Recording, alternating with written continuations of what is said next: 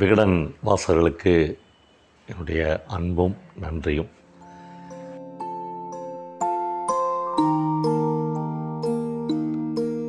ஒரு வகையில் வந்து இந்த மாதிரி ஒரு ஒரு வாரமும் ஒரு டைம் கொடுத்து இந்த டைமில் ஒரு வீடியோ ரெக்கார்ட் பண்ணி ஒரு க்ரியேட்டிவான படைப்பாளிக்கு கொடுக்கப்படுற பெரிய சவால் அப்படின்னு தான் நான் நினைக்கிறேன்.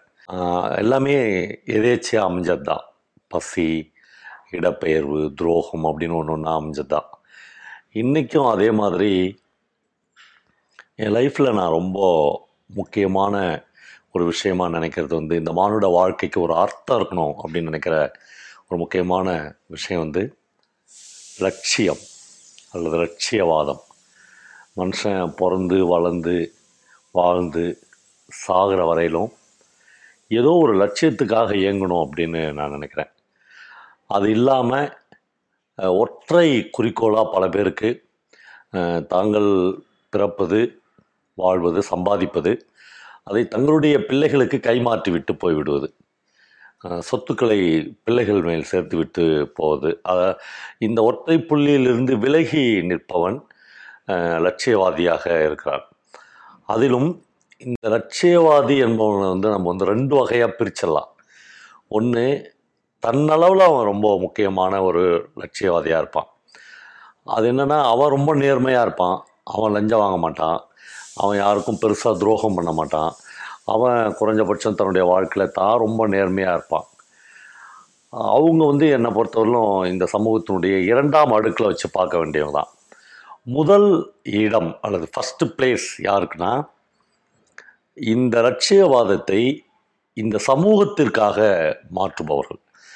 தான் வாழ்கிற சமூகத்திற்கு தான் ஒரு தனி நபராக இருந்து என்ன கான்ட்ரிபியூட் பண்ணோம் அப்படின்றவங்க தான் என் வாழ்க்கையிலே ரொம்ப ரொம்ப முக்கியமானவங்க. அவங்க தான் இந்த லைஃப்பில் நம்ம பின்பற்ற தகுந்தவர்கள் அப்படின்னு நான் நினைக்கிறேன்.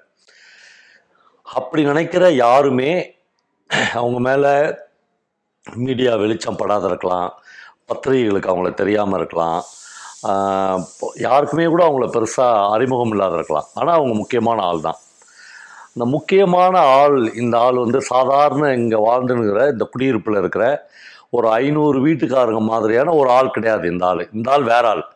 அப்படின்னு ஒரு ஆளை நீங்கள் ஐடென்டி பண்ணிங்கன்னா அவன் தொடர்ச்சியாக ஏதோ ஒரு வகையில் இந்த சமூகத்துக்கு கான்ட்ரிபியூட் பண்ணினே இருப்பான். இந்த சமூகம் ஏற்கனவே இருக்கிற நிலைமையிலிருந்து ஒரு அங்குலமாவது தன்னுடைய வாழ்க்கையில் இதை அசைச்சி மேலே தூக்கிட முடியுமா அப்படின்னு ட்ரை பண்ணுவான். அவன் தான் ரொம்ப முக்கியமான மனிதனாக நான் எப்பயுமே பார்ப்பேன். அப்புறம் இதை இந்த மாதிரியான மனிதர்களை நேரடியான வாழ்க்கையிலும் நாம் சந்திக்கலாம் இலக்கியத்திலும் நாம் சம் சந்திக்கலாம். இந்த இலக்கியத்தில் நாம் சந்திக்கிற அந்த ஆட்கள் வந்து ஏதோ ஒரு வகையில் நம்ம கண்ணுக்கு தெரியாமல் அந்த படைப்பாளியின் கண்ணுக்கு தெரிஞ்சு அவரால் அவர்கள் இலக்கியத்திற்குள்ளாக பதியப்பட்ட ஒரு மேன்மையான இந்த சமூகத்திற்கு எதையோ சொல்ல வேண்டிய ஒரு ஆள். நான் என்னுடைய சின்ன வயசில் ஜெயகாந்தனுடைய ஒரு வீடு ஒரு உலகம் ஒரு மனிதன் கதையை படிக்கும்போது ஹென்றி அப்படின்னு ஒரு கேரக்டரை நான் படிக்கும்போது என்னுடைய வாழ்க்கையில் இந்த ஹென்றி மாதிரி வாழ்ந்துடணும் அப்படின்னு நான் நினச்சேன். நான் ஒரு என்னுடைய ஒரு பெருங்கதையாடலில் சொல்லியிருந்தது மாதிரி. ஜெயகாந்தனே அப்படி தான் நினச்சார். ஹென்றி மாதிரி தான் வாழணும்னு நினச்சி ஹென்றி மாதிரி வாழ முடியாமல் அந்த கதையில் வர தேவராஜ் என்கிற ஒரு லாரி டிரைவர் மாதிரி தான் என் வாழ்க்கையை என்னால் வாழ முடிந்ததுன்னு ஜெயகாந்தன் சொல்கிறார் அப்போ ஹென்றி வந்து ஜெயகாந்தனால் பின்பற்ற முடியாத அளவிற்கு இன்னும் உயரத்தில் இருப்பவன். நான் வந்து என்னுடைய லைஃப்பில் ஹென்றி மாதிரி தான் இருக்கணும் அப்படி நம்ம அப்படின்னு நினச்சேன். நான் மட்டும்தான் அப்படி நினச்சேன்னு நான் தப்பாக நினச்சேன். ஆனால் அந்த காலகட்டத்தில் அந்த கதையை படித்த அந்த நாவலை வாசித்த பல பேர் தாங்கள் ஹென்றி மாதிரி வாழணும் அல்லது தன்னுடைய மகன் ஹென்றி மாதிரி வாழணும்னு நினச்சிருக்காங்க. இதுதான் ஒரு லட்சியவாத மனிதனை ஒரு சமூகம் சுவீகரித்து கொள்வது. அது ரொம்ப ரொம்ப அபூர்வம். ஏன்னா ஓடிக்கொண்டு இருக்கிற இந்த வாழ்க்கையில் நம்முடைய நல்ல உணவிற்கு நல்ல உடைக்கு நல்ல இருப்பிடத்திற்கு அப்புறம் அதெல்லாம் கிடச்சிருச்சுன்னா அதுக்கு மேலே அதுக்கு மேலே அதுக்கு மேலே என்கிற மனிதனின் பேராசைக்கு இந்த மாதிரியான லட்சியவாத மனிதர்களை நின்று கவனிப்பதற்கோ அவர்களை பொருட்படுத்துவதற்கோ கூட நேரமில்லாத ஒரு பரபரப்பான சூழலில் இந்த சமூகம் இருக்கு. எதுக்குடா ஓடுற? ஏன் இவ்வளவு அவசர அவசரமாக இந்த லைஃப்பை வந்து எதிர்கொள்கிற ஏன் ஒரு நாள் மொட்டை மாடியில் உட்காந்துன்னு முழு நிலவை பார்க்கறதுக்கான தருணத்தை உன்னுடைய மனதில் இருந்து துடைத்தெடுஞ்சது எது? அப்படின்ற கேள்விக்கு எந்த மனுஷங்கிட்டையும் பதிலே இல்லை. ஓடிக்கொண்டே இருக்கிறான் இயங்கிக் கொண்டே இருக்கிறான். எதையோ சாதிக்கப் போவதாக நினைக்கிறான். ஒரு சாதிப்பும் இல்லை. இந்த சாதிப்பில் பணம் சம்பாதித்தல் அதை தன்னுடைய பிள்ளைகளுக்கு சே சேர்த்து வைத்து விட்டு போதல் தன்னுடைய ஆஸ்பத்திரி செலவுக்காக அதை ஒதுக்கி வைத்தல் என்கிற ஒரு சின்ன லட்சியமே இல்லாத ஒரு சின்ன சொந்த வாழ்க்கைக்கான ஒரு மையத்தில் மனிதர்கள் குவிமையமாக மாறிவிட்டார்களோ என்கிற பெரிய கவலை இருக்கிறது. ஆனால்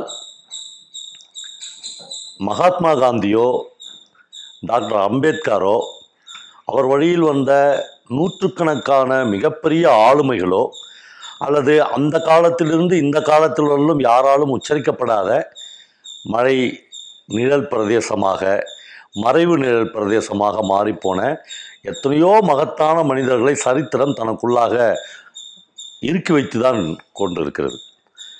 சரித்திரம் தவறவிட்ட பல மகத்தான மனிதர்கள் தெருவில் குடும்பத்தில் தேசத்தில் வாழ்ந்து எந்த சோடும் இல்லாமல் மறைந்தும் போயிருக்கிறார்கள். இந்த மாதிரியான மனிதர்களை வாழும் படைப்பாளிகள் வாழும் எழுத்தாளர்கள் தேடி கண்டுபிடிக்கிறார்கள். தேடி கண்டுபிடித்து தாங்கள் அவர்களுடைய அனுபவத்தை தங்களுடைய செழுமையாக மாற்றி தங்களுடைய படைப்புகளுக்குள்ளாக நம்மளுக்கு கொடுக்கிறார்கள். அப்படித்தான் நான் ஹென்ரியை ஜெயகாந்தனுடைய ஹென்ரியை பார்த்தேன்.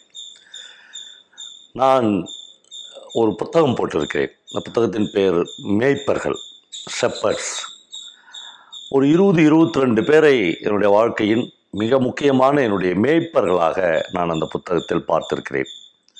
ஆனால் எனக்கு தெரிந்து என்னுடைய வாழ்க்கையில் அந்த இருபத்தி ரெண்டு பேர் தான் என்னுடைய மேய்ப்பர்களா என்றால் இல்லை. இன்னும் கொஞ்சம் அதிகமான பேர் இருக்கலாம். அது நிறைய விடுபடர்கள் இருக்கலாம். ஞாபகத்திலிருந்து மறைந்து போயிருக்கலாம். மறுபடியும் நான் அவர்களை பற்றி நினைவு வருகிற போது எழுத வேண்டியது என்னுடைய கடமையாக இருக்கிறது.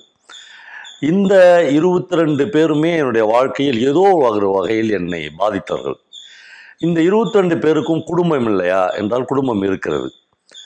இவர்களுக்கெல்லாம் தங்கள் குடும்பத்துக்கு சொத்து சேர்த்து வைத்தார்களா? அது எனக்கு தெரியாது. ஆனால் இவர்கள் சமூகத்தை அசைத்திருக்கிறார்கள். ஏற்கனவே சமூகம் இருக்கிற நிலைமையிலிருந்து தாங்கள் இந்த சமூகத்தின் மீது ஏ ஏறி மிதித்திருக்கிறார்கள் அல்லது தங்களால் முடிந்த அளவுக்கு தங்கள் பலம் கொண்டு மட்டும் அசைத்திருக்கிறார்கள். இதை ரெண்டு வகையாக இந்த மாதிரியான லட்சியவாத மனிதர்களை நாம் பிரித்து கொள்ளலாம். ஒன்று எந்த இயக்க பின்னணியும் இல்லாமல் எந்த தத்துவ பின்னணியும் இல்லாமல் எந்த கொள்கைக்கும் வசப்படாமல் எந்த கட்சிகளின் பின்னணியிலும் இல்லாமல் தாங்கள் தனி மனிதனாக ஒரு லட்சியவாத மனிதனாக வாழ்ந்து இயங்கி எதையோ ஒன்றை இந்த சமூகத்துக்கு கொடுத்துவிட்டு இறந்து போனவர்கள் அல்லது உயிரோடு இருப்பவர்கள். இவர்களை ஒரு வகையாக பிரித்து கொள்ளலாம்.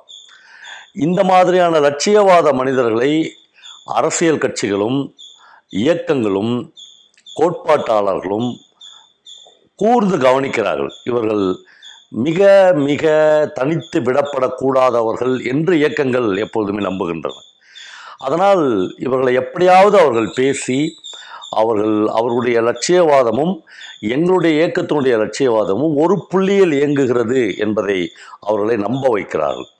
நம்ப வைத்து பல தனிநபர்கள் தங்கள் தனிநபர்களாக இயங்கின அந்த லட்சியவாதத்தை விட்டுவிட்டு இயக்கத்திற்குள்ளோ கொள்கைக்குள்ளோ கட்சிக்குள்ளோ வந்து பல பேர் சீரழிகிறார்கள்.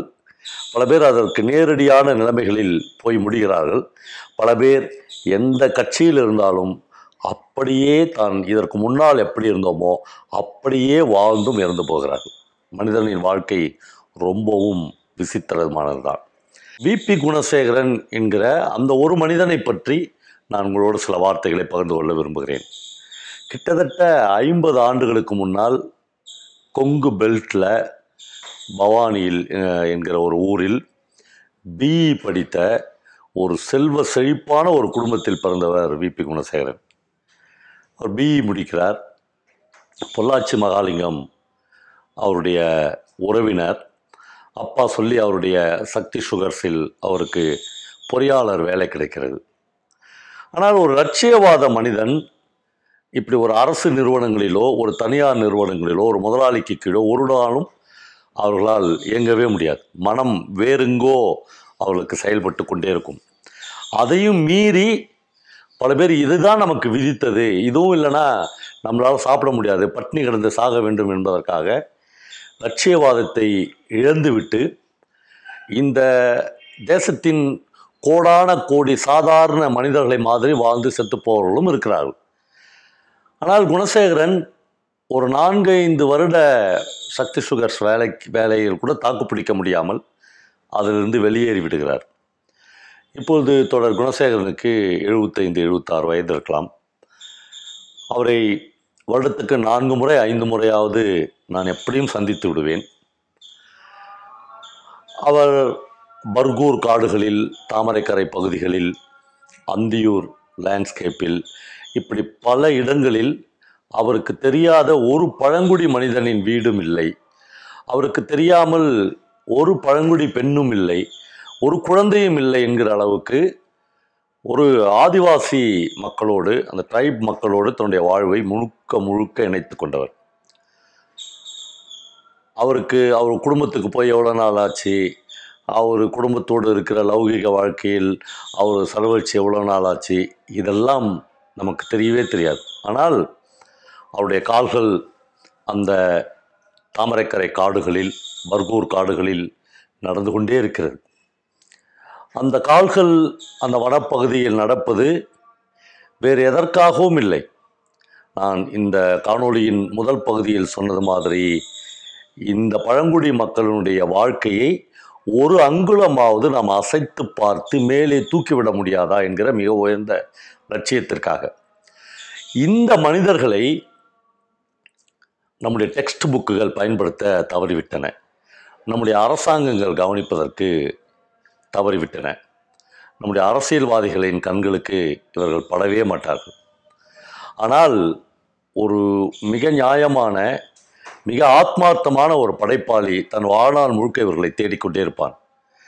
குணசேகரன் என்னளவில் இந்த பழங்குடி மக்களோடு இரண்டர கலந்து தன் வாழ்க்கையை அவர்களுக்காக அர்ப்பணித்தவர். ஒரு முறை தோழர் குணசேகரனோடு பேசி கொண்டிருக்கும்போது அவர் சொன்னார் இந்த மலை பிரதேசங்களில் ஒரு குழந்தை ஒரு பழங்குடியினர் வீட்டில் பிறந்தால் எனக்கு தெரியாமல் இருக்க முடியாது என்று சொன்னார். பல வீடுகளில் அந்த குழந்தைகளுக்கு அப்படி பெற்றெடுக்கிற குழந்தைகளுக்கு குணசேகரன் என்று அவர்கள் பெயரிடுவார்கள். சமூகம் இந்த மாதிரியான லட்சியவாதிகளை இப்படித்தான் கௌரவிக்கும். அவர்களுக்கு அவர்கிட்ட காசு இல்லை பணம் இல்லை வேறு எதுவும் குணசேகரனுக்கு கொடுப்பதற்கு கையில் இல்லை. ஆனால் அவர்கள் குழந்தைக்கு குணசேகரன் என்று பெயர் வைக்க பெயர் வைத்து அந்த நன்றி கடனை அவர்கள் இப்படி தீர்த்து கொள்வார்கள்.